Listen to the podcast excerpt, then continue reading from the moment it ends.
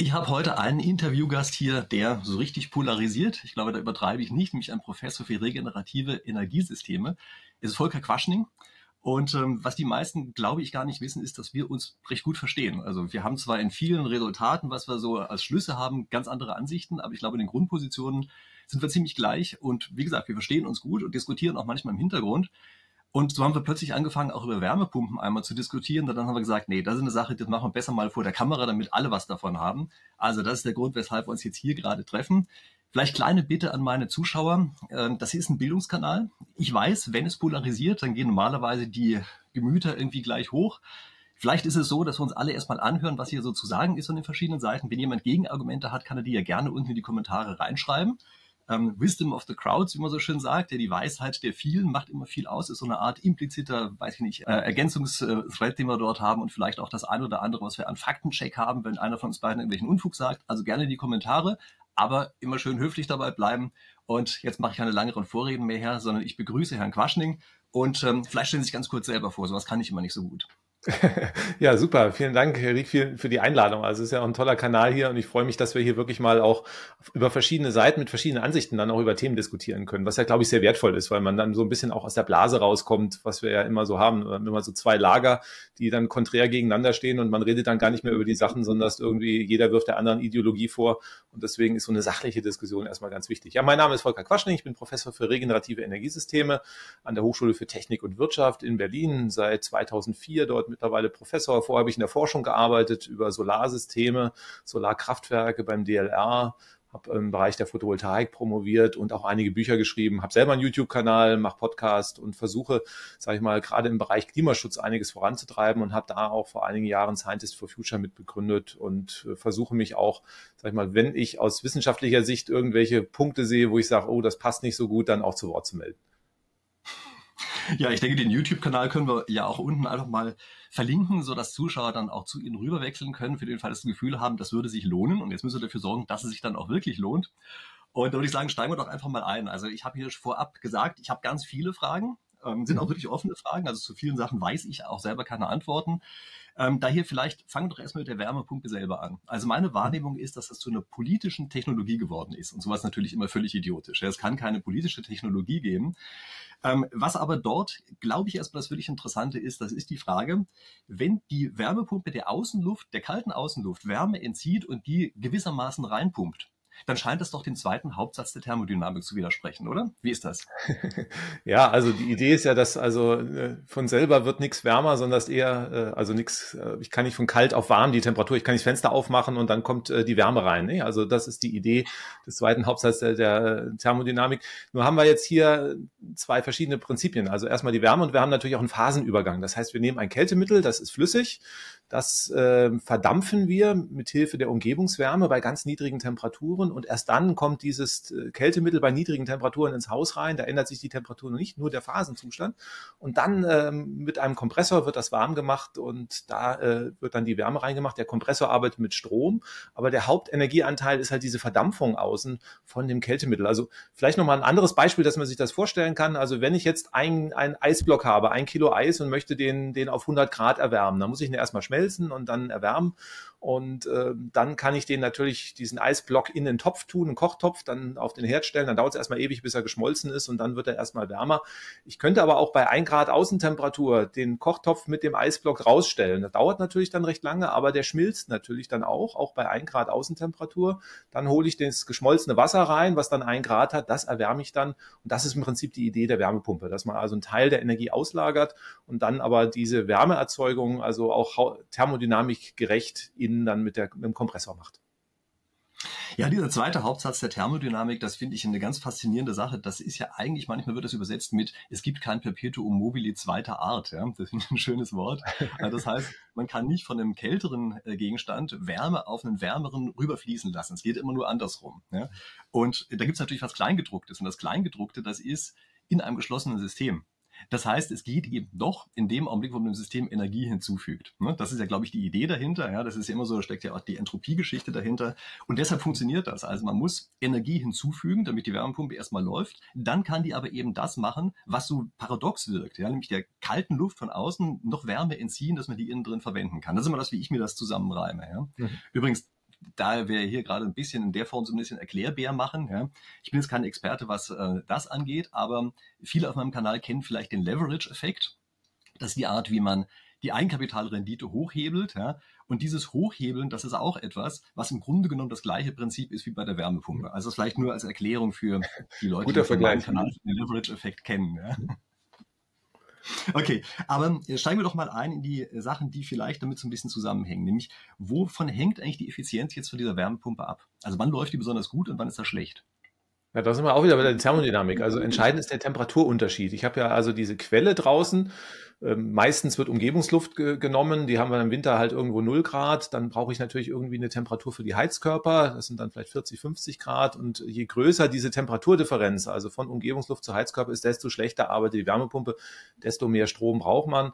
Und man kann so eine Faustformel sagen, also man sollte da dann schauen, dass also die Heizkörper nicht mehr als 50 Grad ungefähr brauchen. Also das hat das Fraunhofer Institut in Studien mal versucht rauszukriegen und sagt, also wenn wir die Heizung so gebaut haben, dass wir mit 50 Grad, wenn das Wasser mit 50 Grad in die Heizkörper fließt, dass dann wir da die Bude warm kriegen, dann kriegen wir eine sogenannte Jahresarbeitszahl von drei noch hin. Das heißt also aus einer Kilowattstunde Strom kann ich dann drei Kilowattstunden Wärme machen, dann ist die Arbeit, äh, die Wärmepumpe einigermaßen effizient.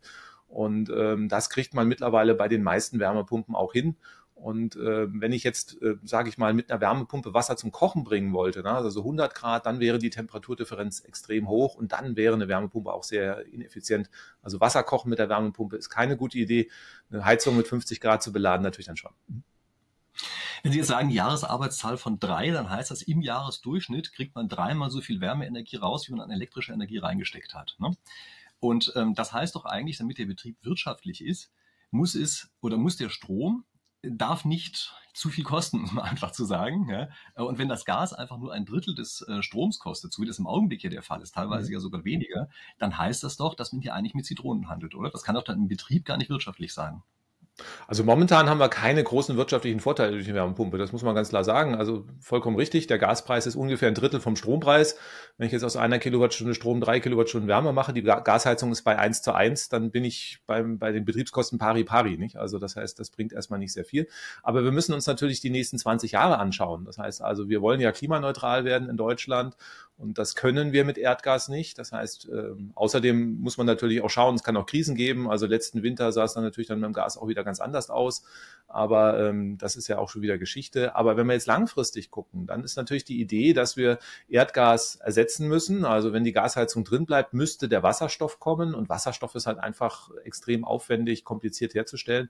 Der wird immer teuer bleiben. Da gehen wir vom Faktor zwei bis drei aus. Und beim Strom haben wir tendenziell eher die Entwicklung, je mehr erneuerbare Energien wir bauen, desto preiswerter wird es. Nicht dramatisch, aber die, da werden die Preise eher sich stabilisieren oder runtergehen. Beim Gas geht es nach oben und deswegen über 20 Jahre gerechnet werden wir dann doch schon deutliche wirtschaftliche Vorteile für die Wärmepumpe sehen. Und ich lege mich halt jetzt schon für die nächsten 20, 30 Jahre fest mit dem Heizungsbau. Ne? Also das heißt, ist ja, deswegen glaube ich, ist diese Diskussion momentan auch so wichtig. Also wenn man jetzt einfach sagen könnte, okay, also wie beim Autokauf, ne? wenn ich mir das falsche Auto kaufe und in zwei Jahren feststelle, es ist zu teuer, dann verkaufe ich es halt wieder. Aber wenn ich die Heizung erstmal eingebaut habe, dann habe ich halt das Problem am Bein und dann nochmal eine neue Heizung für 20, 30.000 Euro zu holen, das überfordert mich dann wirklich. Und deswegen müssen wir halt jetzt die Rahmenbedingungen so setzen, dass die Menschen halt keine Fehler machen. Na gut, da habe ich ja jetzt vor einiger Zeit ein Video gemacht oder werde vor einiger Zeit es gemacht haben. Sie haben es noch nicht gesehen, aber es kommt in Kürze, ähm, wo ich einfach vorrechne, ähm, dass das eine Realoption ist, wenn man sich jetzt noch eine Gasheizung einbaut. Ja, das ist ja ganz verrückt eigentlich. Das ist so eine Art Versicherung gegen unbillige Entwicklungen der Zukunft. Ja?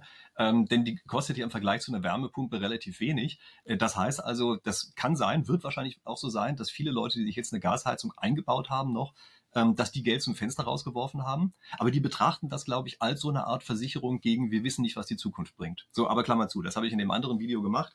Ähm, darüber mhm. brauchen wir jetzt hier nicht zu sprechen. Aber äh, warum ist denn das dann überhaupt sinnvoll? Also eigentlich, so wie Sie es gerade vorgerechnet haben, heißt es doch, wirtschaftlich sinnvoll wird das doch über sehr lange Zeit hinweg nicht. Warum machen wir das dann überhaupt? Naja, ich muss ja bei einer, bei einer Heizung muss ich ja sowohl die Investitionskosten als auch natürlich die Betriebskosten über 20, 30 Jahre betrachten. Und in der Gesamtsumme ist die Wärmepumpe auf alle Fälle besser und es ist vor allen Dingen die einzige Chance, wie wir in 20 Jahren klimaneutral werden können. Also wenn ich die Gasheizung drin lasse, dann wird ja gesagt, na gut, dann kommt halt irgendwann der Wasserstoff und ähm, da kann, können wir jetzt eine halbe Stunde technologisch darüber reden und nicht erklären, warum das nicht funktionieren wird. Also es gibt sehr viele technologische Gründe, die dagegen sprechen und vor allen Dingen auch wirtschaftliche Gründe, weil einfach Wasserstoff ähm, zur Herstellung, wir werden ihn brauchen für die Energiewende, aber er ist halt einfach teuer. Also so ist der Champagner der Energiewende, wie es ja schön heißt. Also Champagner hat ja eine Berechtigung auf dem Speiseplan, aber halt nicht als Grundnahrungsmittel. Und ähm, Heizen ist halt genau diese Grundnahrung und dafür sollten wir halt den Wasserstoff nicht einsetzen, weil man das am Ende nicht bezahlen möchte. Und das wäre die Konsequenz, wenn wir jetzt weiter auf Gas setzen. Und deswegen, und weil ich halt einfach in weniger als einer Heizungsgeneration klimaneutral werden muss. Ne? Also wenn wir jetzt 70 Jahre Zeit hätten, würde ich sagen, ganz entspannt, ne? lass das den Markt regeln. Also irgendwo setzen wir dann fest. Also wir haben drei Heizungsgenerationen Zeit. Wenn die Leute nach einer Heizung feststellen, das war eine falsche Entscheidung, nehmen sie danach eine andere. Nur das haben wir ja nicht. Also wir müssen äh, laut Klimaschutzgesetz bis 2045 klimaneutral sein. Das ist in 22 Jahren. Heizungslebensdauer sind 25 bis 30. Das heißt also, die Heizung, die ich jetzt neu einbaue, muss eigentlich die richtige sein. Und deswegen glaube ich, ähm, wird das über den Markt halt nicht funktionieren, sondern da muss man halt schon Vorgaben machen. Ja, aber meinen Sie denn wirklich, dass so wie der Stand im Augenblick ist, auch in Altbauten und auch bei dem Energiemix, den wir gerade im Winter haben, dass es da wirklich auch CO2-technisch im Augenblick Vorteile bringt? Also ich kann mir das überhaupt nicht vorstellen. Ja? Selbst wenn wir dreimal so viel ähm, an, an Wärmeenergie rausholen, wie wir elektrische Energie reinstecken, im Augenblick machen wir das ja faktisch mit Kohle. Also das kommen wir nicht drum rum. Das sind ja Kohlekraftwerke, die wir im anderen Fall hätten abstellen können. Das heißt, wir heizen eigentlich plötzlich unsere Häuser zu 100 Prozent mit Kohle, Komma, durch die Jahresarbeitszahlen noch so ein bisschen hochgehebelt, keine Frage. Ja, aber das, was reinkommt, ist im Grunde genommen reine Kohle. Ist das denn CO2-technisch gut?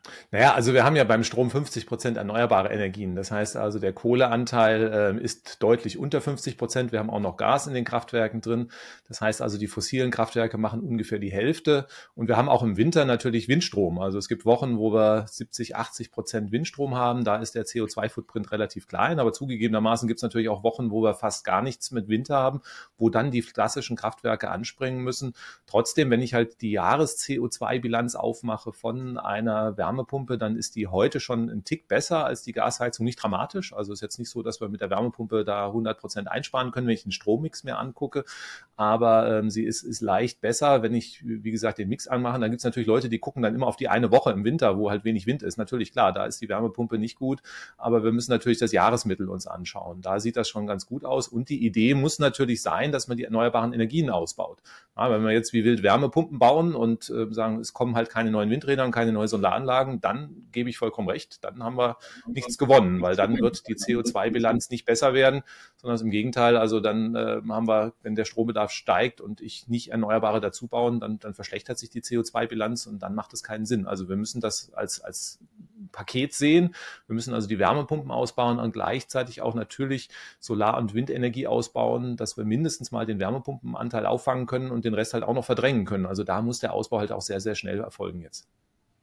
Naja, Solarenergie hilft uns ja dummerweise in der Heizsaison gerade nichts. Ne? Sonst müssen wir ja nicht heizen, dann hätten wir die Sonne direkt, aber die haben wir ja halt leider nicht. Ja?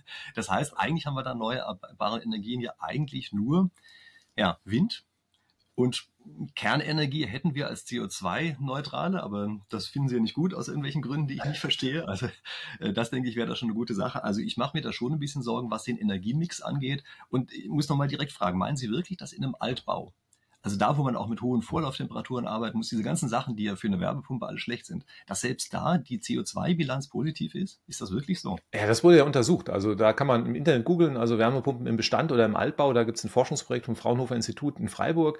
Die haben also wirklich dann verschiedene Altbauten vermessen und die kamen eigentlich dazu, dass ähm, die relativ gut abschneiden, also ähm, deutlich besser als erwartet. Es gibt ja immer so das Vorurteil, man braucht unbedingt eine Fußbodenheizung oder wenn das Gebäude ähm, 70er Jahre, dann geht das gar nicht. Und es gibt auch viele Menschen noch draußen, die im Heizungsgewerbe tätig sind, die das dann auch den Kunden erzählen. Also da gibt es sehr, sehr viele Vor Vorurteile. Ich hatte mal einen Freund, der vor fünf Jahren versucht hat, eine Wärmepumpe hinzukriegen und acht Installateure haben das Blaue vom Himmel erzählt, dass es halt nicht funktioniert. Dann hat er sich einen anderen genommen, der hat gesagt, das geht, das funktioniert und er hat sie sich eingebaut und es hat auch geklappt, also im Altbau. Ne? Also insofern muss man schauen, es sind halt viele Vorurteile dabei. Die Praxismessungen vom Fraunhofer Institut sagen eigentlich bei den meisten ähm, Altbauten funktioniert es. Entscheidend ist, wie gesagt, die Temperatur, mit der ich in die Heiz Heizung reingehe, was ich vorhin schon gesagt habe. Da gibt es so eine Faustformel, die das Fraunhofer Institut gesagt hat. Also wenn ähm, ich mit 50 Grad, also der Technik sagen wir da Vorlauftemperatur, das ist also die Temperatur, mit dem ich von der Heizung in die Heizkörper reingehe. Also wenn diese ähm, bei maximal 50 Grad bei kalten Tagen liegt, dann kriege ich im Jahresmittel eine Jahresarbeitszahl von drei hin. Das klappt bei vielen Häusern, das klappt nicht bei allen, aber dann muss ich auch nicht das Haus komplett sanieren. Also da werden dann Sachen äh, gesagt, wo ich dann auch die Hand am Kopf schlage. Herr Söder hat dann gesagt, da muss man 300.000 Euro für eine Wärmepumpe ausgeben. Also dafür kann ich ja das Haus abtragen, eine Wärmepumpe einbauen und das Haus wieder neu aufbauen. Also das äh, ist nicht das, was wir brauchen. Da werden Ängste gemacht. Ähm, man kann mit relativ einfachen Maßnahmen die Heizkörpertemperatur senken. Also eine Möglichkeit ist einfach einen größeren Heizkörper einbauen. Also wenn der Heizkörper einfach ein bisschen dicker, ein bisschen größer wird, dann kann ich statt halt mit 60, 70 Grad, mit 50 Grad in den Heizkörper reingehen, dann passt das. Das heißt also, da sind sehr einfache Maßnahmen, die mir dann helfen, auch im Altbau. Der Austausch von drei, vier Heizkörpern in großen Räumen, was dann auch nicht Unsummen an Geld verschlingt, hilft dann meistens. Oder wenn es halt ein Haus ist, wo die Fenster ganz schlecht sind, einfach sagen, okay, zwei, drei Fenster austauschen. Das sind so minimale Maßnahmen, wo man halt nochmal fünf oder zehntausend Euro investieren muss in, in äh, so kleine Maßnahmen. Und dann kriegt man das auch mit diesen Temperaturen hin und dann funktioniert es auch im Altbau. Also insofern wäre ich da relativ entspannt. Es gibt einzelne wenige Fälle, ja, wenn ich irgend so einen, so einen extremen Altbau habe, wo Denkmalschutz drauf ist, wo ich minimale Heizkörper habe, die ich vielleicht aus Denkmalschutzgründen nicht mal verändern kann, ähm, da würde man dann sagen, okay, da, da geht es halt nicht anders, da müssen wir einen Plan B entwickeln, aber ich sage mal, bei 80, 90 Prozent der Gebäude wird es mit minimalen Anpassungsmaßnahmen funktionieren. Also ich habe ähm, verstanden, dass man sich im Betrieb sehr stark umstellen muss. Also im Augenblick ist es ja so, dass man einfach mit relativ hohen Temperaturen reingeht und bei einzelnen Räumen äh, Heizkörper einfach zugedreht hat und dann, wenn man benutzen will, dann dreht man es einfach wieder hoch und das klappt dann natürlich nicht, weil durch die niedrige Temperatur der Raum einfach nicht mehr warm wird. Das heißt also, man muss dann offenbar das Heizungsverhalten komplett ändern und mehr oder weniger den ganzen Tag mit einer leichteren, also niedrigeren Temperatur durchlaufen lassen. Ähm, ob das jetzt insgesamt zu mehr oder weniger Verbrauch führt als jetzt, ist mir nicht klar, aber das scheint wohl die Art zu sein, wie man mit so einer Wärmepumpenheizung dann umzugehen hat. Ja? So, oder? Ja, also auch, auch bei der Wärmepumpe, sage ich mal, lohnt sich zum Beispiel eine Nachtabsenkung, wenn ich jetzt nicht gerade eine Fußbodenheizung oder sowas habe, wo das und die sehr träge ist. Also gerade wenn ich jetzt eine Solarkopplung habe, die Solaranlage bringt natürlich schon was in den Übergangszeiten, also Oktober, November und dann auch wieder ab Februar kann ich mit Solar was machen. Und wenn ich dann eine Nachtabsenkung habe, dann passe ich ja den Verbrauch auch an die Solaranlage an. Wir haben jetzt also gerade beim Neubau bringt äh, eine Kombination Photovoltaik, äh, Wärmepumpe relativ viel. Da haben wir schon auch Gebäude gemonitort, die so 60, 70 Prozent Prozent auch der Wärmeenergie über die Photovoltaik abgedeckt haben. Also das heißt dann nur in den kalten Wintermonaten brauche ich das nicht.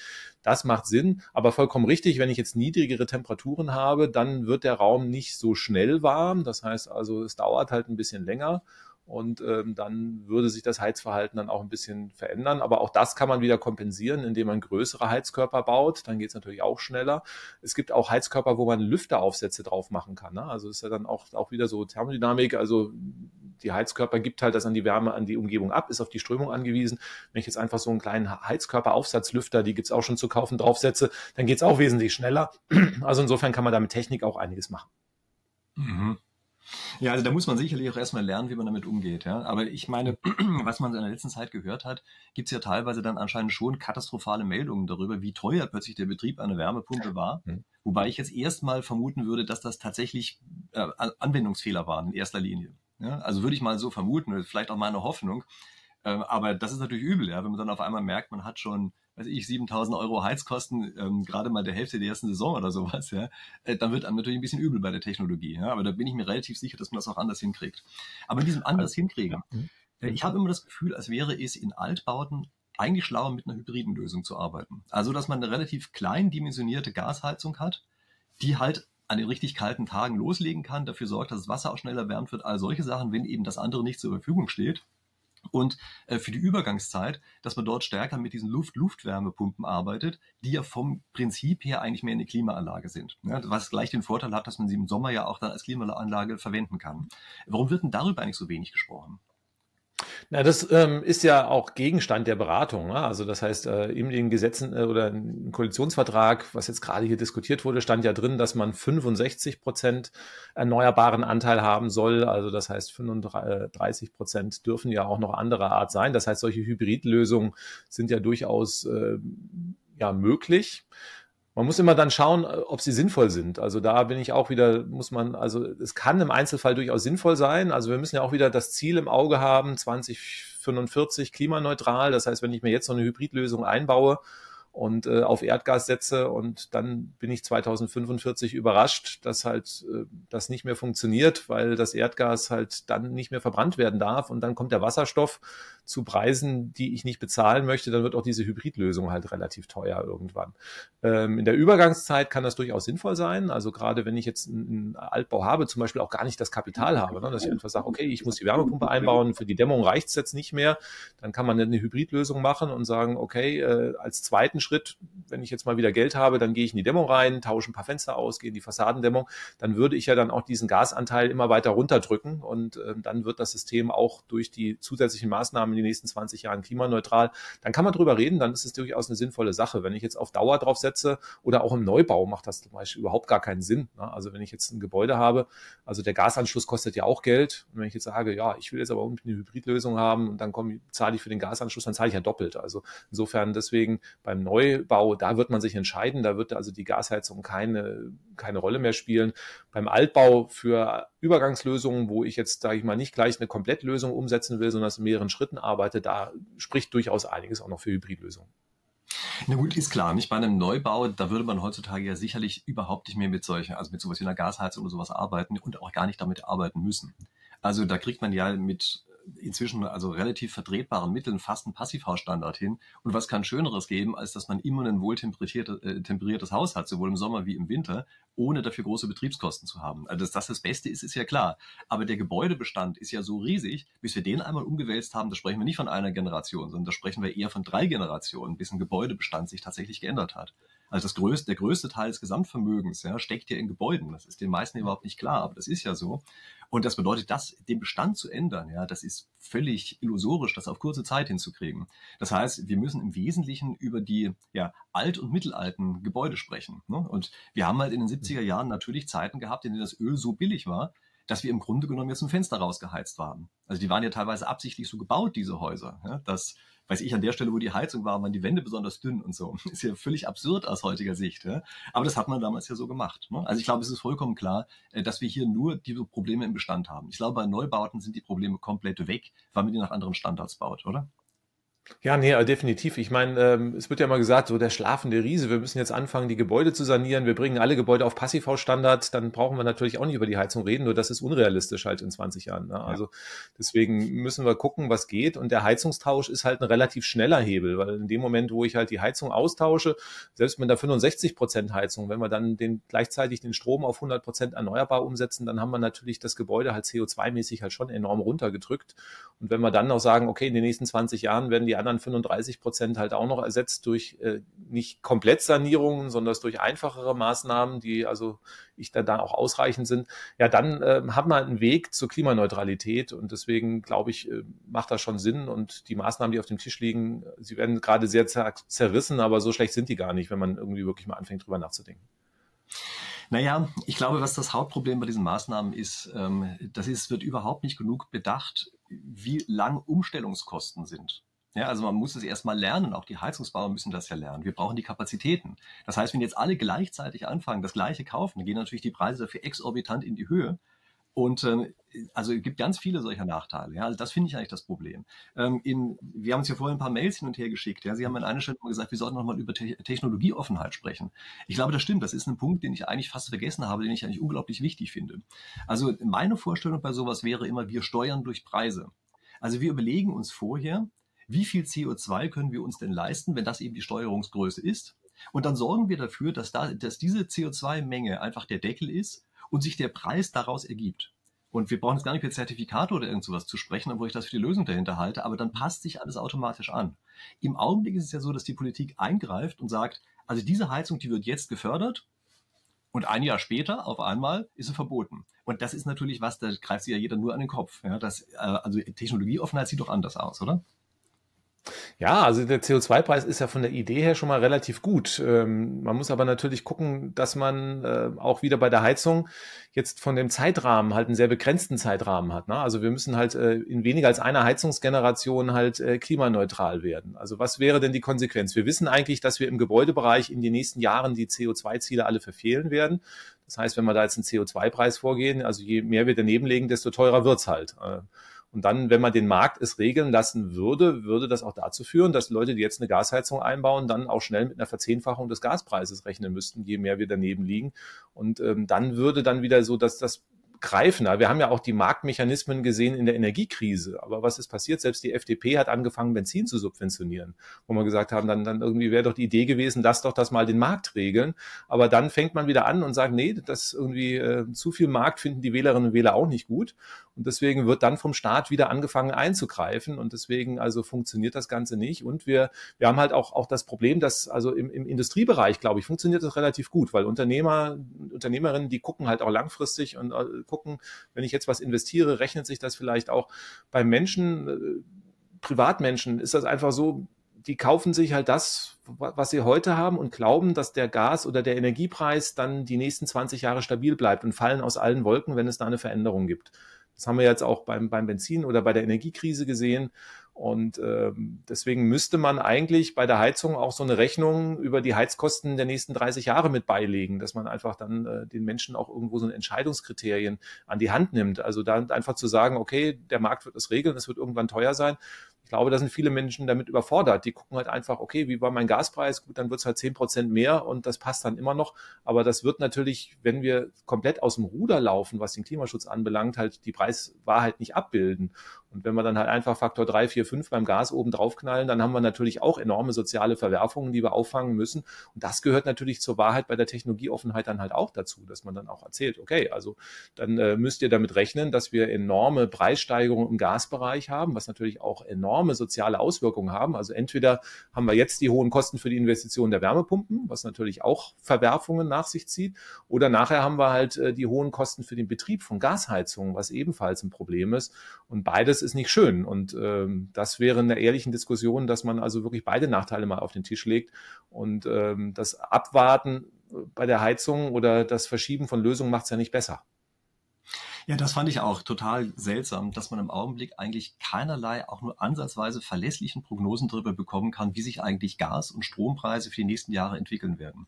Also irgendwie muss es doch da Prognosen geben, die einigermaßen handhabbar sind, so dass man zu sowas kommen kann wie Total Cost of Ownership. Ich glaube, dass das, wovon Sie eigentlich gerade gesprochen haben, ja, dass wir uns von den verschiedenen Heizsystemen, die wir haben, einfach ansehen, über die gesamte Lebensdauer hinweg, wie teuer wird denn der Betrieb sein? Und das gibt es im Augenblick praktisch keine Informationsgrundlage dazu. Und das ist natürlich ein Riesenproblem. Also ich glaube, ewig, dass wir diese komische Riesendiskussion, die jetzt angefacht ähm, hätten mit, weiß ich, dass eilige Heizungen verboten und weiß ich was werden sollen, hätten wir viel lieber sowas mal in die Öffentlichkeit tragen sollen, dass man darüber sich informiert, also informierte Entscheidungen treffen kann. Ne? Also das wäre mir ja. eigentlich das Liebste. Nur ist es natürlich sehr schwierig, Prognosen halt über äh, Kosten für Wasserstoff oder auch für E-Fuels zu treffen. Und dann gibt es natürlich auch sehr viele Interessenslagen. Ne? Da gibt es ja dann auch die Gaswirtschaft, die in den letzten Jahren sehr viel Geld in die Gasinfrastruktur vergraben hat und die natürlich erstmal gar kein Interesse daran hat, dass also das Gas aus dem System rauskommt. Natürlich erzählt man dann auch gerne, naja, dann kommt der grüne Wasserstoff und dann kann man natürlich auch Prognosen machen also ähm, die Prognosen für Wasserstoff, die liegen ja Faktor 10 auseinander, was die Zukunft dann belangt. Und dann je nachdem, was ich dann halt glauben möchte, nehme ich halt einen niedrigen Preis, der aus meiner Sicht komplett unrealistisch ist, wenn man sich die Physik dahinter anguckt. Wenn man es irgendwie nicht haben möchte, nimmt man einen extrem hohen. Die Wahrheit wird wahrscheinlich irgendwo in der Mitte liegen. Und selbst in der Mitte bin ich dann halt kostenmäßig äh, out of range. Aber diese Wahrheit wird halt natürlich von vielen Leuten auch nicht gerne gesehen. Gerade wenn ich im Gasgeschäft tätig bin, dann ist natürlich die Botschaft, Gas wird teuer, keine gute Botschaft. Und deswegen äh, wird die auch nicht kommuniziert kommuniziert? Naja, bei Wasserstoff glaube ich, ähm, da ist häufig eine Fehlinterpretation dahinter. Also es geht bei Wasserstoff ja im Wesentlichen darum, dass man Energie speichern kann. Wir haben einfach keine Langfristspeicher, da helfen uns auch die Batterien nicht weiter, um von Sommer zum Winter hinzukommen. Und wenn wir im Sommer Überschüsse aus unseren Solaranlagen haben, dann können, müssen wir die entweder verschleudern für null oder sogar negative Preise. Das heißt, wir müssen die gewissermaßen als Müll betrachten. Das ist ja nun nicht ganz so toll. Oder aber wir wandeln sie eben um bei Grenzkosten von null in der Erzeugung in Wasserstoff. Und das können wir dann im Winter wieder verwenden. Also insofern scheint mir die Diskussion um die Preise bei Wasserstoff eigentlich sowieso völlig verfehlt zu sein. Denn der Wirkungsgrad ist natürlich grottig davon, ist ja klar. Also weiß ich, wie viel Wandlungsverluste in alle Richtungen. Aber es ist eben ein Langzeitspeicher für Sachen, die wir sonst wegschmeißen müssten. Also eine Energie, die wir sonst wegschmeißen müssten. Also an europäische Nachbarn, wie gesagt, teilweise zu negativen Preisen verkaufen. Und wenn man das mit einberechnet, dann ist es natürlich am Ende gar nicht mehr so wahnsinnig teuer. Ja? Ähm, wenn wir es denn in, in, genügender Menge haben, das wird das Problem sein. Wir haben es nicht in genügender Menge. Da, würde ich widersprechen. Ich meine, man muss ja den Elektrolyseur noch kaufen und die ganze Wasserstoffinfrastruktur bezahlen. Und das hängt natürlich von der Anzahl der Stunden ab, wie ich das betreibe. Ja, also vollkommen richtig. Wenn ich jetzt Überschussstrom habe, 8760 Stunden im Jahr und dann irgendwie, dann kann ich natürlich auch sehr günstig äh, das hinstellen. Es wird ja jetzt immer schon gesagt, wir schmeißen ja jetzt schon Windstrom weg. So ungefähr drei Prozent des Stroms wird irgendwie weggeworfen, abgeregelt, weil wir den nicht transportieren können oder zu Zeiten anfällt, wo wir nicht gebrauchen können. Dann lasst uns daraus Wasserstoff machen. Wenn man jetzt einfach ja, einen Elektrolyseur kauft, der drei Prozent im Jahr läuft, irgendwie, dann sind einfach die Kosten für, für die Wasserstofftechnik, wenn ich die auf die Kilowattstunde Wasserstoff dann umlege, so exorbitant teuer, dass es sich dann halt auch wieder nicht rechnet. Das heißt, man braucht eine gewisse Anzahl an Betriebsstunden, damit das Ganze sich rechnet. Und das ist immer so ein bisschen das Problem. Das wird erst später passieren, also dass wir dann auch wirklich so viele Überschüsse haben, dass wir dann auch sagen, okay, die Anlagen können ein, zwei, 3.000 Stunden laufen. Ähm, das wird eher später zeitlich dann sein. Und dann werden natürlich trotzdem die Mengen überschaubar sein. Also wir müssen ja einfach mal gucken, das, was wir derzeit im Heizungsbereich umsetzen äh, an Energie, ist mehr, viel mehr, als wir insgesamt an Strom verbrauchen. Das heißt also, ähm, wenn wir das wirklich als Wasserstoff machen müssten, haben wir noch Verluste, dann bräuchten wir dreimal so viel Strom, wenn wir plötzlich wirklich sagen, okay, lasst uns alle Heizungen mit Wasserstoff laufen. Und das muss man natürlich dann, das wird man dann nicht mit Überschussstrom hinkriegen. Die Anlagen müssen man extra hinstellen und dann wird es natürlich auch teuer. Das heißt also vollkommen richtig, für die Langzeitspeicherung brauchen wir den Wasserstoff, wir brauchen den auch für die Industrie. Aber ähm, die Mengen dann, die wir dann im, im Wärmebereich brauchen, die werden wir nie als Überschuss hinbekommen. Die müssten wir dann importieren und dafür würden dann irgendwo extra in der Wüste Anlagen aufgestellt werden. Und natürlich muss ich da dann auch wiederum die Erneuerbaren, die Solaren, die Windräder bezahlen, den Transport, die, die Elektrolyseure und in der Summe wird es dann schon teuer. Na gut, ich meine, wo der ganze Strom dafür herkommen soll, das ist mir sowieso noch ein Rätsel. Also das muss ich mal ganz ehrlich sagen. Ja, wenn ich mir vorstelle, dass wir die Autos und mhm. die Häuser komplett mit Strom betreiben wollen. Also ich sehe im Augenblick nicht, dass wir den wirklich haben und sinnvoll verteilen können. Also ich sehe auch nicht, wie wir das hinkriegen sollen, das in kurzer Zeit irgendwie umzustellen. Also ich hatte ja schon Schwierigkeiten, äh, hier einen Glasfaseranschluss zu kriegen. Nee, also ich hatte ja Schwierigkeiten, ich habe keinen gekriegt, ja, äh, sondern ich muss mir da irgendwie, weiß ich, über so ein Kupferkabel ein Glasfaser dranhängen. Das kann doch beim Strom nicht anders sein.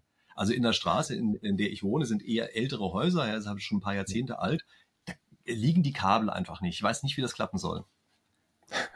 Also es ist schon irgendwie traurig, wie schlecht Deutschland beim Aufbau von Infrastruktur abschneidet. Also das ist irgendwie mir immer unbegreiflich, egal was es ist. Energiewende, Mobilfunknetz. Also ich kann seit zehn Jahren in der Bahn nicht telefonieren. Also da muss man nur ein paar Masten hinstellen und ein paar Fenster austauschen und das klappt nicht. Also natürlich, das ist viel leichter noch als eine Energiewende zu machen. Nicht mal das kriegen wir hin. Aber ähm, natürlich, jetzt gucken wir nochmal den, den, äh, den Strombereich an. Also klar, wenn wir jetzt alle Autos elektrisch machen würden, steigt der Stromverbrauch um 20 Prozent ungefähr an. Das ähm, wäre jetzt okay, aber er steigt an, aber jetzt auch nicht so dramatisch, dass er sich vervielfacht. Beim Wärmebereich ist es so, dass wir wärmemäßig ähm, 1,5 mal so viel Wärme verbrauchen, wie wir Strom haben. Die Wärmepumpe hebelt das um den Faktor 3 also hätten wir dann nochmal 50 Prozent mehr Strom, also dann sind wir schon bei na, fast einer Verdopplung. Ne? Also das heißt also Wärme und Verkehr, das heißt der Strombedarf wird sich verdoppeln, das ist vollkommen richtig. Momentan ist die Hälfte erneuerbar, kann man einfach einen Dreisatz machen. Also wir brauchen mindestens mal viermal so viel erneuerbare Energien in Deutschland, damit das funktionieren kann. Eher ähm, dann auch noch die ne? Industrie. Äh, genau, plus Speicher haben wir noch Verluste, also da reden wir eher um Faktor 5 bis 6. Also das muss passieren. Und das, äh, sonst braucht man darüber nicht reden. Dann werden wir nicht klimaneutral werden. Dann muss man aber sagen, wenn ich das nicht will, wie ich es halt dann mache. Ne? Also immer, also die Deutschen wissen immer ganz gut, was sie nicht wollen. Aber ähm, dann, ich finde immer jeder, der, der sagt, das, die, das finde ich nicht gut, müsste alternativ sagen, ich würde es stattdessen so machen. Und das stattdessen, das findet nicht statt, sondern dass man redet immer nur darüber, was man nicht möchte. Und das ist immer so ein bisschen schade. Also äh, mein Plan wäre zu sagen, okay, wir versuchen, dass wir den Anteil der Erneuerbaren so ausbauen, dass wir Faktor 5 bis 6 realisiert kriegen, Solar und Wind. Das wird das Land verändern, das müssen wir auch akzeptieren. Dann klappt das. Bei der Solarenergie werden wir die Zubauraten hinbekommen. Also da glaube ich, das sieht ganz gut aus. Bei der Windenergie sieht es momentan nicht so aus, dass wir es hinbekommen. Da ist also die Bereitschaft nicht da. Auch das mit den Genehmigungsverfahren immer noch ein Problem. Das müssen wir lösen. Sonst werden wir die Klimaziele nicht einhalten können und auch die Mengen nicht beikriegen. Und ähm, das müssen wir schauen. Also da müssen wir Hand in Hand arbeiten. Der Import wird immer teurer sein, als es hier vor Land vor Ort zu machen. Deswegen würde ich aus, aus wirtschaftlicher Sicht immer sagen und auch, auch aus, aus für den Wirtschaftsstandort Deutschland ist es besser, das Geld hier zu investieren wie woanders. Und deswegen würde ich dafür plädieren, dass wir uns auch wirklich dazu durchringen, die Anzahl an Solaranlagen und Windräder zu bauen, die wir auch brauchen. Naja, und da muss ich mein Cedrum-Zensio anbringen die Kernkraftwerke laufen lassen, wäre auch eine tolle Sache. Das würde mich verdammt viel CO2 ja. bringen und würde die Kohlekraftwerke verdrängen. Aber gut, das Fass war mir nicht wieder Ja, aber das, ich meine, das, das, sind irgendwie drei Gigawatt. Also ich meine, es waren, waren anderthalb Prozent. Also es ist ja, ist ja nice to have, aber ich meine, wir haben derzeit äh, etwa 80 Prozent fossile Energien knapp 20 Prozent machen die Erneuerbaren, wenn wir jetzt den Gesamtkuchen angucken, nicht immer nur den Strom. Ne? Und die Kernenergie hat auf dem Gesamtkuchen anderthalb Prozent im letzten Jahr gehabt. Kann man drüber diskutieren, ja. Aber ich meine, wenn man jetzt wirklich einen sinnvollen Anteil von der Kernenergie haben wollte, also sagen wir, die Kernenergie soll die Hälfte des künftigen Strombedarfs abdecken, wenn wir Elektroautos und Wärmepumpen, dann reden wir über 100 neue Kernkraftwerke. Also das gehört zur Ehrlichkeit dann auch dazu. Also wenn ich in der Kernenergie eine Zukunftsperspektive sehe, die nennenswert CO2 einspart, dann müssten wir auch 100 neue Anlagen bauen da müsste man dann reden, wo sollen die stehen.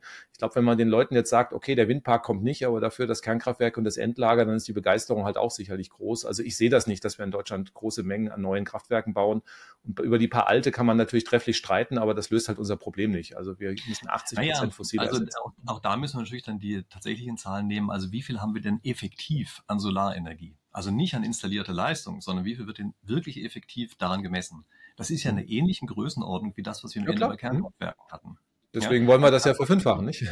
Äh, naja, klar, aber daran merken wir natürlich, wenn wir jetzt Solar schon für was Tolles halten, dann verstehe ich nicht, warum wir dann sagen, nee, aber bei Kernenergie ist die Menge irrelevant. Aber wie gesagt, machen wir das fast nicht auf, darüber wären wir uns aus irgendwelchen Gründen nicht einig. Also ich, ich hätte immer erwartet, dass sie eigentlich glühender Verfechter der Kernenergie sein müssten und bin jedes Mal schockiert, dass sie es nicht sind. Aber hey, das wissen wir ja langsam. aber gucken wir uns einmal ein paar andere Sachen an. Äh, nämlich was das Netz angeht. Also mal angenommen, im Winter würde auf einmal der Strom oder die Verteilung des Stroms knapp. Was gibt's denn dann eigentlich? Gibt es da eigentlich Notfallpläne, damit die Leute da nicht im Kalten sitzen? Ja, also erstmal ist es ja nicht so, dass Schnipp äh, morgen alle Häuser Wärmepumpen haben oder Schnipp irgendwie wir 55 Millionen Wärme, äh, Elektroautos haben. Das heißt, wir fahren den Markt ja entsprechend hoch und natürlich ähm, regeln da die Netzbetreiber nach. Also ich, ich erinnere mich noch an Zitate aus den 90er Jahren. Es ist technisch nicht möglich, mehr als vier Prozent erneuerbare Energien ins Stromnetz zu integrieren, weil dann die Leitungen zusammenbrechen. Also das war das, was man 1990 immer hoch und runter als Das hat wahrscheinlich sogar gestimmt, weil die Netze nicht dafür ausgelegt waren, mit fluktuierenden Erneuerbaren zurande zu kommen. Nun natürlich mit dem Ausbau Erneuerbarer haben natürlich auch die Netzbetreiber dazugelernt und haben gesagt, also wenn ich jetzt heute mit denen rede, kriegt ihr 70 oder 80 Prozent, dann sagen ja klar, also wir wissen, was wir tun müssen. Das geht natürlich nicht ohne, dass wir was ausbauen, was, was äh, investieren. Aber ähm, welche Maßnahmen dazu erforderlich sind, das wissen wir. Und das wissen wir natürlich auch, wenn wir 100 Prozent Erneuerbare haben und Wärmepumpen. Dann haben wir ja schon drüber gesprochen, brauchen brauchen wir Speicher und das natürlich in der großen Dimension. Und da werden wir auch den Wasserstoff brauchen, auch vollkommen richtig, also für die Speicherung. Und wenn wir uns natürlich die Gasspeicher angucken, die wir jetzt in Deutschland, da haben wir ja das letztes Jahr immer so drauf geäugt, wie voll sind die? Und auf, auf der Zeit kann man dann irgendwie jeden Tag den Speicherfüllstand sich angucken. Ähm, das ist ja schon ähm, interessant. Das ist ja fossiles Gas, was wir ja dann irgendwann nicht mehr brauchen oder nicht mehr einsetzen wollen. Dann werden diese Speicher ja frei und diese kann ich ja dann verwenden. Und ähm, die Gasspeicher, die wir in Deutschland haben, die reichen momentan ja, um ein, zwei Monate lang den kompletten Energiebedarf zu decken. Also insofern, da können wir schon längere äh, Perioden überbrücken. Ja? Also das ist vollkommen klar. Und ähm, längere Perioden, wo wir wenig Sonne und Wind haben, gibt es eigentlich nicht. Das heißt also, die Speicherlösungen, die wir für die Energiewende brauchen, die sind klar. Aber wir müssen natürlich die Technologien dafür aufbauen. Da brauchen wir wiederum die Elektrolyseure und auch die Kraftwerke, die dann bei Bedarf Strom draus machen. Also da werden wir aufs Gas setzen müssen. Da wird es auch ein bisschen Überschüsse geben, was wir machen. Aber wie gesagt, zum Heizen ist es zu wenig. Und dafür reichen die Speicher nicht. Aber für die Energieversorgung und für die kalten Wintermonate, das zeigen alle Studien, die durchgerechnet sind. Also da reicht das dicke aus. Da haben wir auch noch Reserven drin. Also da bin ich ganz entspannt. Achso, ja, Plan B. Plan B hätten wir auch noch, können wir vielleicht auch ja. nochmal drauf eingehen. Also natürlich helfen auch Netze. Na, also ähm, wir haben ja dann immer so, äh, also ein europäischer Verbund kann auch helfen. Na? Also es ist ja, wenn wir jetzt zum Beispiel schauen, also wir haben immer ein schönes Hochdruckgebiet in Deutschland, wochenlang schönes Wetter. Dafür ist in Italien irgendwie geht die Welt unter, ne? weil es da dann irgendwie regnet und stürmt. Also wir haben halt in 1000, 2000 Kilometer Entfernung haben wir halt immer ein anderes Wetter. Das ist so der Durchschnitt von, von Tiefdruck- und Hochdruckgebiet. Wenn wir dann halt europäische Leitungen haben und die Erneuerbaren über Europa verteilen, dann wird man immer einen Bereich haben, wo die Sonne scheint oder der Wind weht und kann auch für guten Ausgleich sorgen. Da sind wir wieder beim Thema Infrastruktur. Also Leitungen in Deutschland und in Europa zu ziehen in absehbarer Zeit ist halt immer so ein bisschen ein Problem. Deswegen werden wir vermutlich eher auf Speicher setzen müssen, was aber die teurere Lösung ist. Ja, klar. Aber da wundert mich ohnehin, wie wenig wir letztlich in Speichertechnologie investiert haben und wie schlecht auch die Anreize dafür sind. Aber das ist, glaube ich, nochmal eine ganz andere Sache. Ja, da muss man sich wirklich fragen, was dahinter steht, dass das so wenig gemacht wird. Denn eigentlich würde ich sagen, parallel zu den ganzen Erneuerbaren müsste eigentlich die Speichertechnologie sich entwickeln. Die sollte idealerweise damit verbunden sein. Also dass jeder, der was Erneuerbares macht, plus speichert, dass der einen extra Bonus kriegt. Und im Augenblick ist ja eher, dass man dafür einen Malus kriegt. Ja, also das finde ich total schräg. Oder dass beispielsweise auch die Strompreise eben so sind, äh, dass sich Speicherung lohnt. Also viel wird hier darüber diskutiert, ob ein Elektroautos nicht die Batterien dafür verwenden kann. Und die meisten sagen ja, wie soll ich mir meine schöne teure Batterie kaputt machen, dadurch, dass ich mal ins Netz äh, rein, äh, also aus dem Netz rein und raus ähm, speichere. Aber die Wahrheit ist natürlich, wenn man dafür genug Geld kriegt, dann lohnt sich's halt.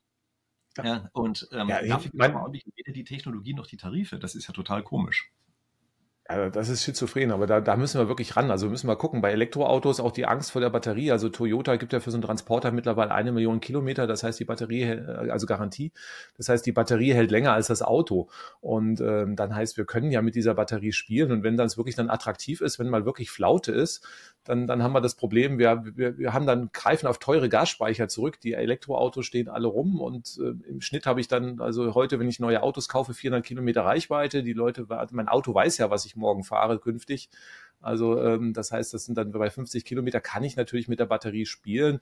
Und wenn ich jetzt, sage ich mal, Millionen von Elektroautos habe und nur ein Viertel der Batteriekapazität so für, für solche Fälle zur Verfügung stelle, dann kann man natürlich auch fast eine halbe Nacht damit überbrücken. Also da ist richtig Potenzial, was dann, wenn wir so die Lebensdauern von den neueren Batterien anschauen, wahrscheinlich fast gar nichts kostet. Und wenn man das dann den Leuten attraktiv vergütet, dann haben wir so eine Win-Win-Situation. Technologie, die eh schon da ist, die wir dann für wenig Kosten einsetzen können, die aber einen großen Nutzen bringen kann. Aber es ist natürlich mehr Regelleistung. Ne? Also das ist ja das, wie Sie eben auch gesagt haben, eine halbe Nacht oder Viertelnacht, das ist so ein bisschen die Größenordnung. Ja. Das heißt also, wir mhm. können damit im Wesentlichen Netze stabilisieren, aber nicht wirklich ein Kraftwerk dauerhaft ersetzen oder sowas. Ja. Das muss natürlich auch klar sein. Ja. Übrigens, wenn wir gerade bei Lebensdauern sind, ähm, das wollte ich schon die ganze Zeit fragen, wie ist das eigentlich mit der Lebensdauer von solchen Wärmepumpen? Also wir tun ja im Augenblick immer so, als würden die so lange heiz, äh, halten wie eine Gasheizung. Aber tun die das eigentlich? Also ein Kühlschrank hält ja eigentlich auch kürzer, oder? Also nach zwölf Jahren haben die ja so eine Selbstzerstörung, sind da kaputt. Ähm, Gut, da weiß ich nicht, was da eingebaut ist. Mein Kühlschrank ist jetzt 18 Jahre alt und tut es auch noch. Ähm, also äh, irgendwann ersetzt man den, weil die technologisch besser sind und man dann vielleicht effizientere Geräte auf dem Markt hat. Also Wärmepumpen, also ja, die gibt es eigentlich seit den 70er Jahren schon. Also wir hatten ja schon mal Ölkrisen hier in Deutschland. Da gab es ja schon mal den ersten Wärmepumpenboom. Also als wir damals die, die großen Ölkrisen hatten, hat man schon versucht, mit der Wärmepumpe aus dem Öl rauszukommen, hat die damals auch gefördert. Das hat man in den 80er, 90er Jahren wieder eingestellt. Ja. Die waren technologisch ganz anders natürlich, aber da ist, also die Erfahrung von Wärmepumpen ist schon länger. Und wenn man uns jetzt andere Länder anguckt, also Norwegen hat jetzt 60 Prozent aller Häuser, die mit Wärmepumpen beheizt sind. Ähm, das funktioniert da auch relativ gut. Äh, China hat letztes Jahr 55 mal so viele Wärmepumpen verkauft wie in Deutschland. Das heißt also, Deutschland ist da jetzt nicht Vorreiter und ist nicht eine neue Technologie, die vom Himmel fällt. Jüde? Stimmt das, was Sie gerade über Norwegen gesagt haben, ja. dass die, was war das, 90 Prozent? 60, 60 Prozent aller Häuser in Norwegen werden mit Wärmepumpen schon beheizt. Okay. Ja, also so viel zu kalten Wintern und Altbauten oder sonst irgendwie. Also es gibt halt Länder, wo es halt einfach funktioniert. Die haben halt die Rahmenbedingungen ja, anders gesetzt in Norwegen. Weil die erneuerbaren Energien haben, nicht? Die haben ja praktisch, also Strom. Die haben günstigen Strom, klar. Hm?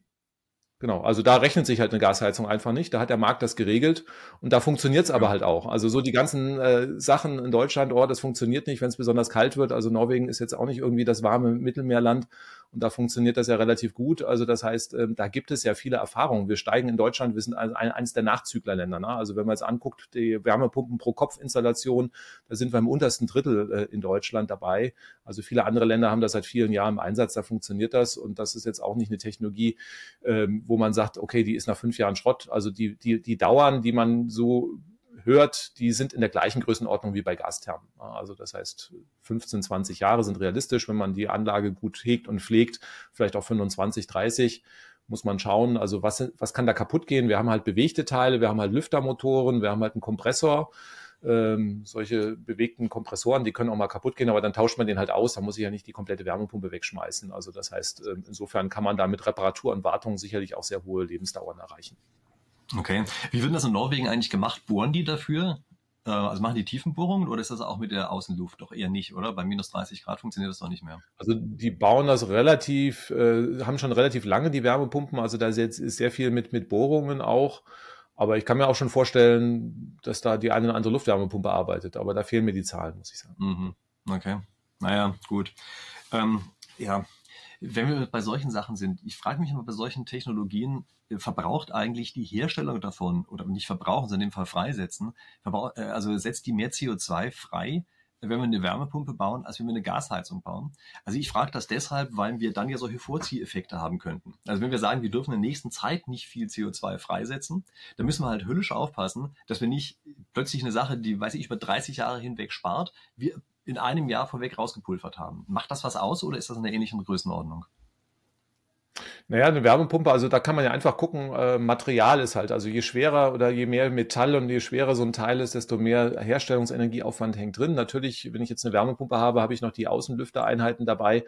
Also ähm, wird, ich habe jetzt keine Zahlen dazu, aber wenn ich jetzt einfach so aus Materialeinsatz mir das anschaue, wird natürlich der Herstellungsenergieaufwand schon größer sein.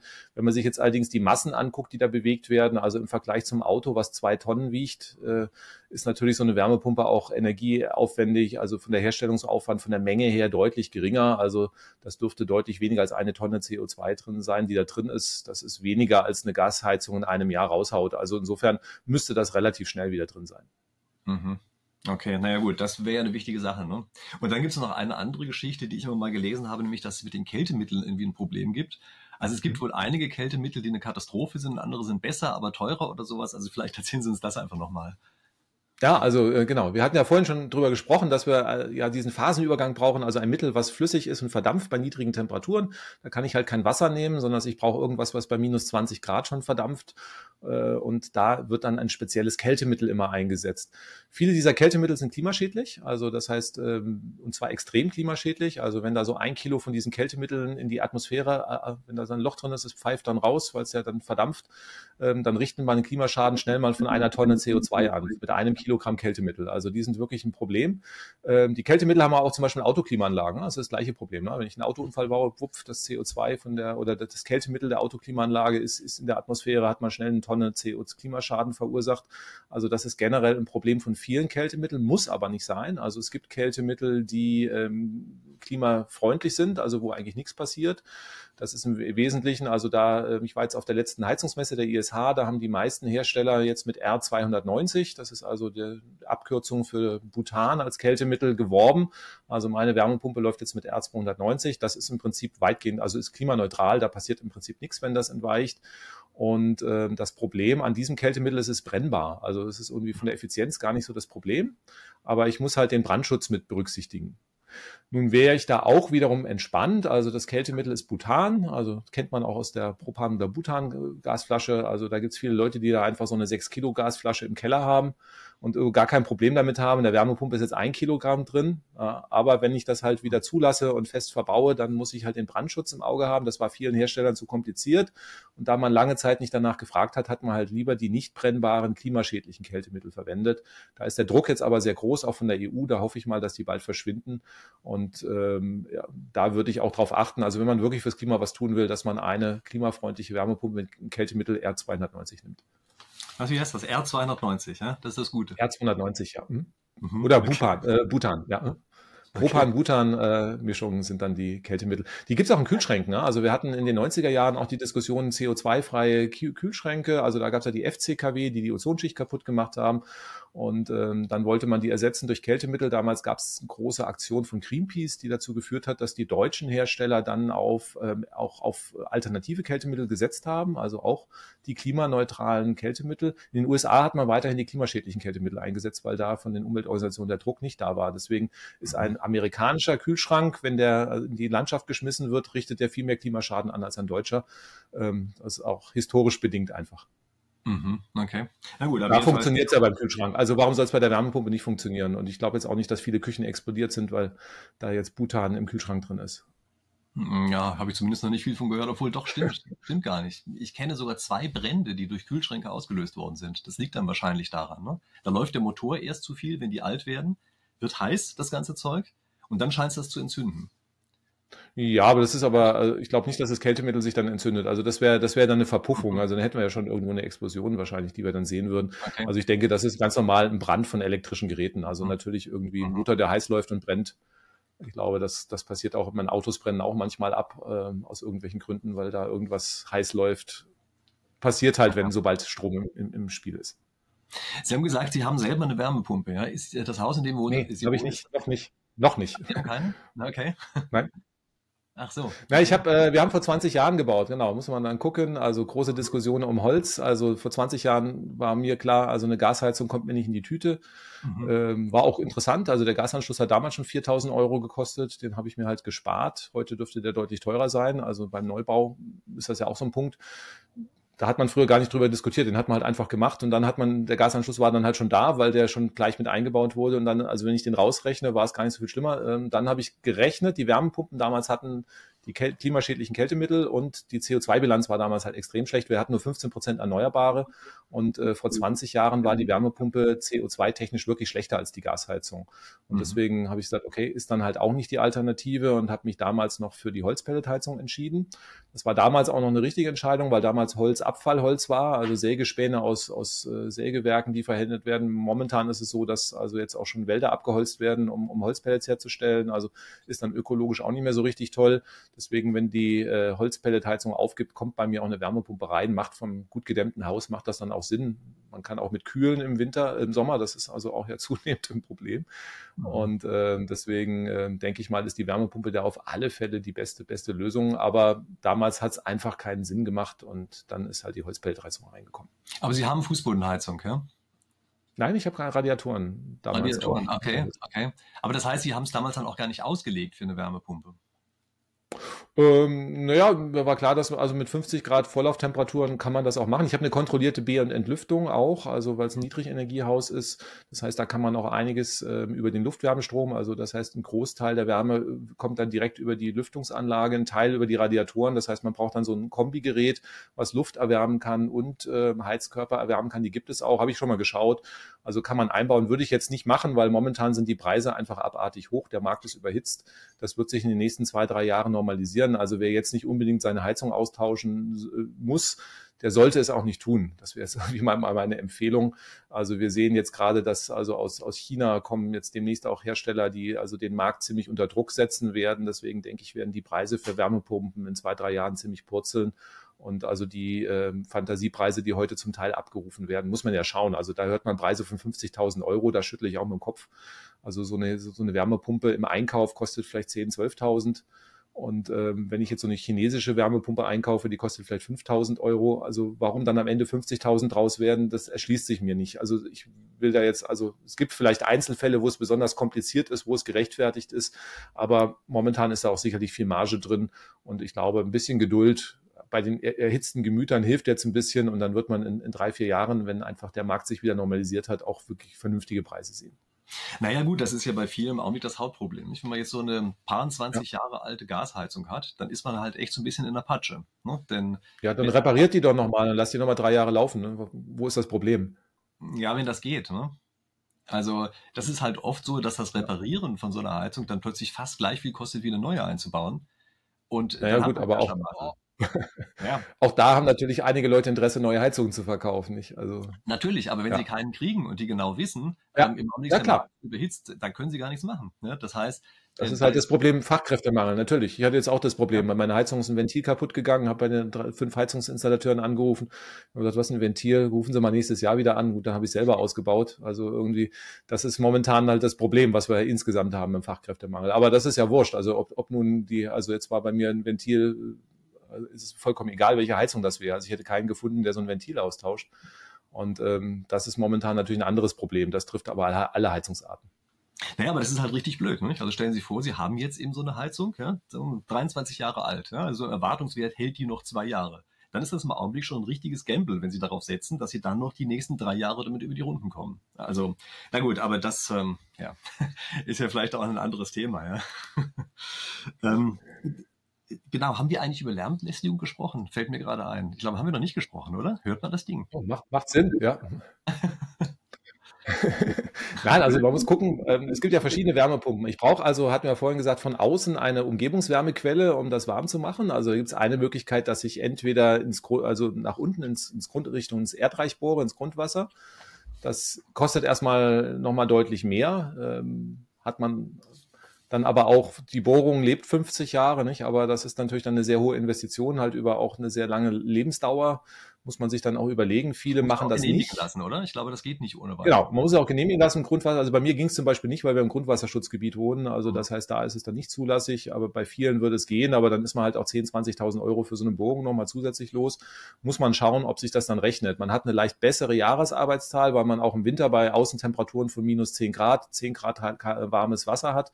Das heißt, dann arbeitet die Wärmepumpe effizienter. Das heißt, da ist man einen Tick besser. Aber Wunder kann man auch nicht machen mit, mit, der, mit der Grundwasser und äh, muss man dann schauen. Das wäre natürlich dann geräuschfrei. Ähm, in der Praxis, die meisten Wärmepumpen sind Luftwärmepumpen. Das heißt, ich stelle einfach eine große Ventilatorkiste vors Haus, also wo ein großer Lüfter die Umgebungswärme durchsaugt, also die Luft und die Wärme dann halt an die Wärmepumpe abgibt. Und ein Lüfter macht natürlich Krach. Also das ist irgendwie, lässt sich nicht äh, verheimlichen muss man auch nicht. Und die alten Wärmepumpen waren zum Teil auch wirklich unangenehm laut. Also da hätte ich nicht daneben wohnen wollen. Das haben aber die Hersteller durchaus ähm, mittlerweile berücksichtigt. Also jetzt bei moderneren Wärmepumpen habe ich mir einige angehört, die auch schon sehr, sehr leise geworden sind. Also so wie ein Kühlschrank ungefähr von der Größenordnung. Aber ähm, dass sie ganz geräuschfrei sind, das ist nicht der Fall. Also ich würde die jetzt nicht unbedingt unter das Schlafzimmerfenster stellen, wenn ich unbedingt bei offenem Schlafzimmerfenster schla äh, dann, dann schlafen möchte. Wobei andererseits im Winter sollte man ja. Schlafzimmerfenster auch wieder zumachen. Also auch das, aber ich, ich kenne Leute, wo das ein großes Thema ist. Also die soll jetzt da stehen und ich schlafe da und ich habe immer ein offenes Fenster. Das kann ein Problem sein. Da gibt's auch Lösungen, die man entwickelt, dass man zum Beispiel äh, Flächenkollektoren nimmt. Also das Fraunhofer Institut, glaube ich, entwickelt auch gerade ein Wärmepumpensystem, dass man also an die Hausfassade dünne Rohre verlegt, wo man da dann also ähm, Mittel durchpumpt und dann halt einfach, sage ich mal, die die Wärme der, der Hausfassade abgreift. Außerhalb der Dämmung, das Haus würde sich nicht abkühlen, weil das ist ja auf der anderen Seite gedämmt. Das sieht man dann nicht, das hört man dann nicht. Also das wäre dann eine Lösung, aber kostet sicherlich auch deutlich mehr als die Luftwärmepumpe. Mhm. Okay. Sie haben vorhin noch so einen Nebensatz gesagt, der mir die ganze Zeit noch ein bisschen durch den Kopf durchgegangen ist, nämlich, äh, dass sich vor 20 Jahren bei Ihnen eine Wärmepumpe noch nicht gelohnt hätte, und zwar nicht finanziell, sondern CO2-mäßig. Ja. Was ist die Änderung seitdem? Naja, wir haben äh, damals 15 Prozent Erneuerbare im Strombereich gehabt und jetzt sind wir bei 50. Also das heißt, äh, aber wie viel haben wir richtig damals noch 11 Prozent Kernenergie, oder? Ja, aber 15 und 11, dann sind wir bei 26 und jetzt sind wir ja, halt bei 15. Äh, wir haben jetzt 50 Prozent Erneuerbare. Ne? Also die Hälfte ist etwa rund, also roundabout erneuerbar. Nicht von der installierten Leistung, sondern von dem, was tatsächlich. Vom äh, Strom, von der, von der Energiemenge, ja. Hm? Okay. Okay. Und dann wäre es aber da, da, da, dadurch ist halt der CO2-Footprint halt deutlich gesunken. Also man kann beim Umweltbundesamt kann man sich jedes Jahr die Zahlen holen, wie viel CO2 pro Kilowattstunde in dem aktuellen Jahr dann erzeugt wird. Und das ist deutlich runtergegangen. Wir waren damals bei 600, 700 Gramm CO2 pro Kilowattstunde. Wir sind jetzt bei, bei 400 ungefähr. Ähm, also da hat sich in den letzten 20 Jahren durch den Einsatz erneuerbarer Energien im Strombereich halt schon einiges getan und ähm, das hat natürlich dann auch die Ökobilanz dann der Wärmepumpe deutlich verbessert. Naja, wobei ich da ja immer noch der Ansicht bin, dass der Strommix an sich eigentlich nicht die wirklich relevante Größe ist. Wir müssen uns schon fragen, was verdrängen wir denn dadurch oder verdrängen wir eben nicht? Also wir würden ja unter normalen Umständen das schmutzigste, das schmutzigste Kraftwerk als erstes abschalten. Und das können wir dann eben nicht abschalten, weil wir den zusätzlichen Strombedarf haben, selbst wenn wir Erneuerbare dazu bauen. Also für die gesamte Übergangszeit stimmt diese Rechnung mit dem Mix nicht, sondern da ist es eigentlich 100 Prozent der schmutzigsten, der jeweils schmutzigsten Energie. Also das ist das Marginalprinzip. Ja, ähm, das glaube ich, müsste das schon mit einberechnen. Naja, aber durch die Wärmepumpe erhöht sich ja der Strombedarf. Und dann, wir hatten ja auch vorhin drüber gesprochen, dass wir zum Beispiel Windstrom wegschmeißen. Ne? Also in dem Moment, wo wir Überschusswindstrom haben, landet der halt in der Wärmepumpe und wird halt nicht weggeschmissen. Also insofern ist es auch nicht immer das schmutzigste Kraftwerk. Aber vollkommen richtig, man müsste sich, also da kann man CO2-Bilanzrechnung machen. Wir haben das auch mal dann ähm, gerade beim Einsatz von Batterien zum Beispiel, also spart eine Batterie CO2 ein oder nicht, da haben wir das auch mal saisonal betrachtet, kann man dann also auch mit Simulationsrechnungen dann, dann machen.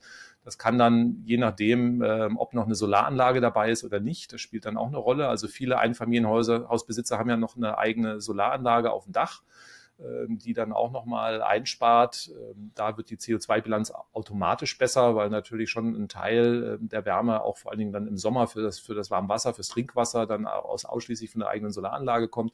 Wenn ich jetzt Gebäude habe ohne Solaranlage, müsste man sich angucken. Aber wie gesagt, wir müssen ja über 20 Jahre rechnen. Also selbst wenn jetzt die Wärmepumpe im Einzelfall noch ein Tick schlechter oder nicht ganz so optimal wäre, ähm, also das wird sich in den nächsten Jahren deutlich verbessern. Und ähm, wenn wir klimaneutral werden wollen, dann geht einfach an der Wärmepumpe da kein Weg vorbei. Und deswegen sind solche Fragen dann auch so ein bisschen akademisch, ob er jetzt irgendwie ein Gramm besser oder schlechter sind als, als die Gasheizung. Die Frage ist, wo soll die Reise hin? Und die müssen wir halt beantworten. Ich glaube, diese Simulationsrechnung, das ist eine spannende Sache, die müssen wir nochmal angucken, aber vielleicht off the record zu gegebener Zeit mal. Mhm, gerne. Das wäre nämlich interessant, ja, das Marginalprinzip dann einfach mal im Detail sich anzugucken, ja, denn sonst hat man ja auch ja. wieder eine Durchschnittsbetrachtung über Zeiten hinweg, ja. Wenn Sie da was gemacht haben, dass Sie auch die Zeiten einzeln. Nee, wir haben, wir, wir haben Zeitreihen von der CO2-Emission. Also man kann beim Kraftwerksmix kann man sagen, also es gibt Zeitreihen, also wo wir bei, bei fast null sind. Ja, wir hatten jetzt irgendwie von einer guten Woche hatten wir fast 100 Prozent erneuerbaren Strom im Netz, als die Sonne mittags gesch richtig geschieden hat und wir dieses Hochdruckgebiet haben, dann, dann kommt man natürlich auf fast null und dann gibt's natürlich im Winter wenn jetzt Wind und Sonne nicht da ist, dann ist man beim, beim, beim beim Kilogramm CO2 die Kilowattstunde. Und das kann man zeitaufgelöst machen. Also das kann man also bei so Simulationsberechnung machen. Und dann, wenn man weiß, wann die Wärmepumpe läuft, dann kann man natürlich auch äh, sowas machen. Man kann natürlich aber auch die Wärmepumpe jetzt CO2 optimiert. Das sind so Sachen, wo wir dann wieder daran arbeiten, einsetzen. Also wenn ich jetzt weiß, dass die Wärmepumpe, eine Wärmepumpe hat ja auch eine Speichermöglichkeit, eine thermische Speichermöglichkeit. Ich kann ja einen Pufferspeicher daneben stellen. Und dann kann man natürlich sagen, da wäre jetzt zum Beispiel der CO2-Preis wieder interessant. Also wenn ich jetzt zum Beispiel im Strom, also wenn jetzt viel Kohlestrom im Netz ist, wenn der Strom dann besonders teuer ist, dann würde ich natürlich als Wärmepumpenbesitzer mir überlegen, okay, also die, das weiß man ja auch schon einen Tag vorher, also heute Nacht wird der Strom besonders teuer, dann lade ich halt meinen Pufferspeicher auf, ähm, dann läuft die Wärmepumpe dann erstmal, wenn noch viel Windstrom da ist, wenn der Wind dann weggeht, dann äh, betreibe ich die Wärmepumpe aus dem Speicher raus, nehme sie aus dem System raus und damit spare ich dann auch CO2 ein. Also insofern kann man damit ein bisschen Intelligenz auch einiges machen. Ja, das sind ja natürlich sowieso die Sachen, die mich dann eher beginnen zu faszinieren, ja, dass man dann eben wirklich durch also eine Kombination von technischer und wirtschaftlicher Steuerung unglaublich viel rausholen kann. Mhm. Ja, damit kann man für meine Begriffe viel mehr rausholen als mit jedem dieser einzelnen Aspekte. Ja. Wenn solche intelligenten Steuerungen da sind, dann wären auf einmal Dinge möglich, kann man nur mit den Ohren schlackern. Ja. Aber muss man halt machen. Ja, das Beste, das Beste, was man machen muss, ist, dass man jetzt wirklich die, die Strompreise an die äh, Endkunden durchreicht. Ne? Also, dass der Haushaltsbesitzer dann sieht, also wir werden künftig, also erneuerbar, wir sehen es ja jetzt schon, also wenn wir viel Solar- und Windstrom haben, die verdrängen halt alles andere, die Strompreise fallen. Also, das heißt, wir haben wirklich die Korrelation, ist der Strom sauber, ist er billig, wird der Strom dreckig, wir müssen die Kohlekraftwerke hochfahren, gerade wenn jetzt noch der CO2-Preis dazukommt bei den Zertifikaten, wird der Strom teuer und wenn ich diese Preise durchreiche, dann, dann habe ich natürlich auch Interesse, dann mein Auto dann zu laden, wenn ich viel Solarstrom habe, was dann auch wieder die Speicher reduziert. Dann haben wir ja eine Win-Win-Win-Situation sozusagen. Und deswegen müssen wir da sehr, sehr schnell hin, dass wir also auch wirklich die Strompreise, die wir an der Börse sehen, an die Endkunden durchreichen. Da habe ich ja momentan eine Flatrate. Mir ist ja vollkommen egal, wann meine Wärmepumpe ja. läuft. Ähm, und das müssen wir natürlich schnell ändern. Dann können wir das System wesentlich billiger, effizienter auch, auch so gestalten, wie wir es haben wollen.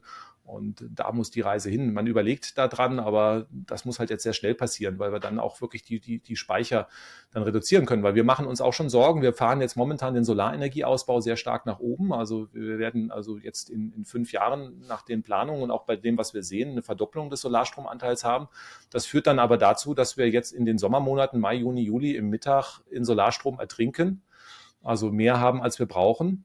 Und momentan wissen wir gar nicht, was damit passieren soll. Also den wird man dann abregeln. Und das ist natürlich jetzt auch keine sinnvolle Energiewende. Und deswegen müssen wir schnell dafür sorgen, dass man also auch wirklich sich überlegt, was mache ich mit dem Strom. Und das Naheliegendste wäre erstmal zu sagen, über ein Preissignal versuche ich die Menschen ihre dazu bewegen, die Verbraucher, die eh schon da sind, zu verschieben, sodass ich den Strombedarf dann also mittags abfahre.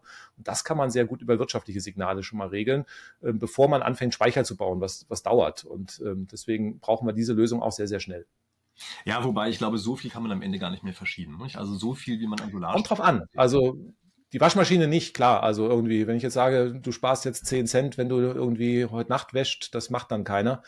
Aber ähm, beim Elektroauto oder bei der Wärmepumpe natürlich schon. Also weil beim Elektroauto geht erstmal sehr viel Strom rein und die Intelligenz kann ja dann in der, in der, in der Ladeeinheit, in der Wallbox und bei der Wärmepumpe in der Steuerung liegen. Das heißt, ich muss mich als, als Kunde gar nicht mehr drum kümmern, sondern ich sage der Regelung, ich will, dass morgen warm ist und guck mal, dass du das möglichst billig machst. Und das Rest macht das System, was halt Intelligenz hat.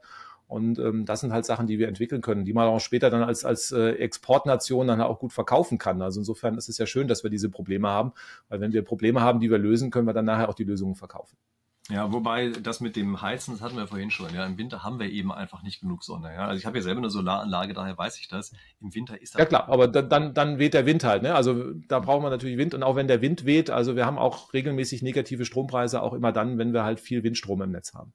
Ja, allerdings mit blöden Zyklen. Ne? Also da brauchte man schon, weil ja, die Zyklen sind ja eher so drei Tage oder sowas. Ja, das ist ja eine andere Frequenz auch als die Solar äh, haben, die einen Tag-Nacht-Zyklus haben. Ja, also wäre ein Speicher schon schön. Also alle Speicherlösungen. Nee, die brauchen wir. Also ohne Speicher brauchen wir. Aber solange wir ja nicht 100 Prozent Erneuerbare haben, ja. haben wir ja auch noch Fossile. Ne? Die werden dann halt später nur anders laufen. Also momentan liefen die ja rund ums Jahr, auch wie Kernkraftwerke. Künftig werden die ja so laufen, dass die dann in den, den Wochen, wo wir halt wenig Sonne und Wind haben, anspringen. Also das heißt, der Einsatz der fossilen Kraftwerke wird sich massiv ändern. Das heißt also, erstmal wird die Anzahl der Stunden runtergehen und sie werden halt nicht mehr durchlaufen als Ergänzung, sondern sie werden halt temporär halt eingesetzt werden in den Zeiten, wo wenig Wind da ist. Und insofern äh, muss man auch schauen, welche Kraftwerke sind dann überhaupt noch geeignet. Also auch die Grundlast-Braunkohlekraftwerke, also der ganze Braunkohleausstieg-Diskussion, die wir jetzt haben, der kommt sowieso. Also weil ich kann ein Braunkohlekraftwerk, wenn ich jetzt irgendwie nur noch 2.000, 3.000 Stunden im Jahr habe, wo ich die Anlage laufen lassen kann, nicht mehr wirtschaftlich betreiben.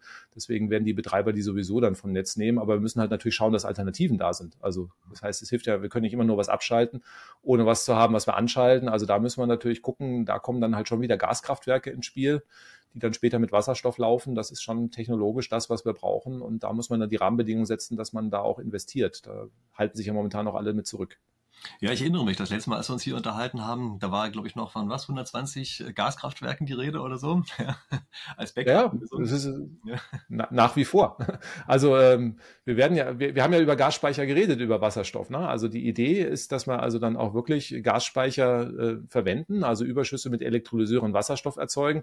Und ähm, wenn wir dann einen Mangel haben, dann machen wir aus dem Wasserstoff Strom. Natürlich brauche ich dann ein Kraftwerk dazu. Also irgendwo muss ich ja den Strom machen. Also ein Gaskraftwerk ähm, war ja ein Jahr lang jetzt böse irgendwie, weil also wir da ein Problem mit hatten, aber ähm, wir müssen natürlich schauen, dass dieses Kraftwerk halt nicht mit fossilem Erdgas läuft, sondern dass halt dann später, dass wir das so bauen, die neuen Anlagen, dass die halt auch auf Wasserstoff umgerüstet werden können. Und dann können die natürlich schon auch die Lücken füllen. Und es werden halt auch Kraftwerke sein, ganz anders wie heute, also nicht die durchlaufen, sondern es halt so Spitzenlastkraftwerke.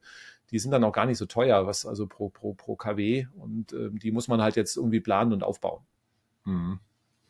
Na gut, damit haben wir jetzt schon jede Menge Zukunftstechnologien eigentlich gehabt. Das wäre auch meine letzte Frage gewesen. Ich meine, gibt es vielleicht bei Wärmepumpen eigentlich noch irgendwas? Also sehen Sie, dass bei Wärmepumpentechnologie sich noch was Wesentliches tut? Oder sagen Sie, nee, das, die Technik ist so alt, die ist ausgereift, da passiert nicht mehr viel?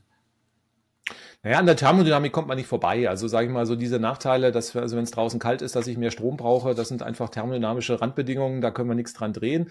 Also wir sehen momentan, dass die Hersteller alle, alle auf andere Kältemittel umstellen. Also das heißt, die klimaschädlichen Kältemittel, die werden verschwinden. Das äh, ist jetzt ein Prozess, der sich die nächsten zwei, drei Jahre wahrscheinlich dann abspielen wird. Das ist erstmal erfreulich. Also das heißt, das ist eine Entwicklung, die, die hilft jetzt den Menschen erstmal nicht so viel, aber der Umwelt dann am Ende. Weil wir das auch lösen wollen. Und ansonsten sind die Wärmepumpen schon deutlich besser geworden. Also wenn ich mir die Analysen angucke, die wir vor, vor 10, 20 Jahren gesehen haben, also Auswertungen aus dem Betrieb von Wärmepumpen, da war man froh, wenn die Anlagen dann im realen Betrieb die Jahresarbeitszeit von drei erreicht hat, also dreimal so viel Strom, dreimal so viel Wärme aus dem Strom rausgeholt haben. Das ist heute eigentlich schon Standard. Also insofern haben sich die Anlagen da durchaus auch weiterentwickelt. Ich denke eher, der Preis wird sich noch senken. Ne? Also da, da denke ich mal, also momentan sind die Preise einfach hoch, weil einfach auch der Markt ist ja in Deutschland, ist ja ein Oligopol. Also wir haben ja gar keinen richtigen gar keinen Wettbewerb im Heizungsbereich. Ne? Wir haben da vier, fünf große Hersteller, deutsche Markenhersteller, und die haben sich den Markt aufgeteilt mit ihren Installateuren. Und deswegen sind im Heizungsbereich auch die Preise relativ hoch. Wir sehen, dass da gerade Startups reindrängen, die also ähm, wirklich Heizungssysteme, es gibt auch, auch Ideen, Mietheitzungssysteme zu verkaufen. Also, wo man, also das sind ganz neue Geschäftsmodelle. Muss man schauen, was sich am Ende durchsetzt. Aber das ist natürlich schon spannend, was natürlich wieder die klassischen Platzhirsche unter Druck setzt. Deswegen erwarte ich auch da einfach fallende Preise. Und das sind eher so spannende Entwicklungen, die ich sehe, weil das einfach neue Sachen sind. Also eine Mietheizung vor, vor zehn Jahren, da hätte jeder den Kopf geschüttelt. Also heute gibt es Start-ups, die das versuchen, unter, unter, die Leute zu bringen. Und für Menschen, die jetzt, sage ich mal, nicht das, das Geld auf dem Sparbuch haben, ist das ja durchaus eine Option. Andererseits muss man natürlich auch die Margen dann der Firmen wieder mitbezahlen. Mhm. Ja, habe ich bei Solaranlagen auch gesehen. Ne? Da gibt es ja auch einige Firmen, die die ja. faktisch vermieten ne? oder die Dächer mieten und lauter solche komischen Konstruktionen. Ne? Meinen Sie das mit dem billiger werden? Das gilt auch für diese Luft-Luftwärmepumpen?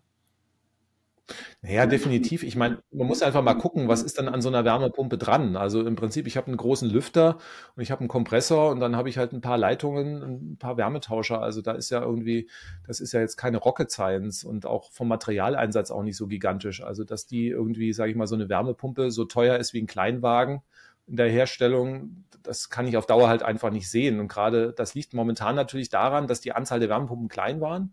Also und jeder Wärmepumpenhersteller hatte da auch noch 15 verschiedene Modelle. Das heißt, das wurde ja mit der Hand zusammengeschraubt und gelötet. Und äh, wenn man da jetzt in die Massenfertigung reinkommt, wie das beim Automobil halt auch der, der Fall ist, dann werden natürlich die Preise massiv fallen.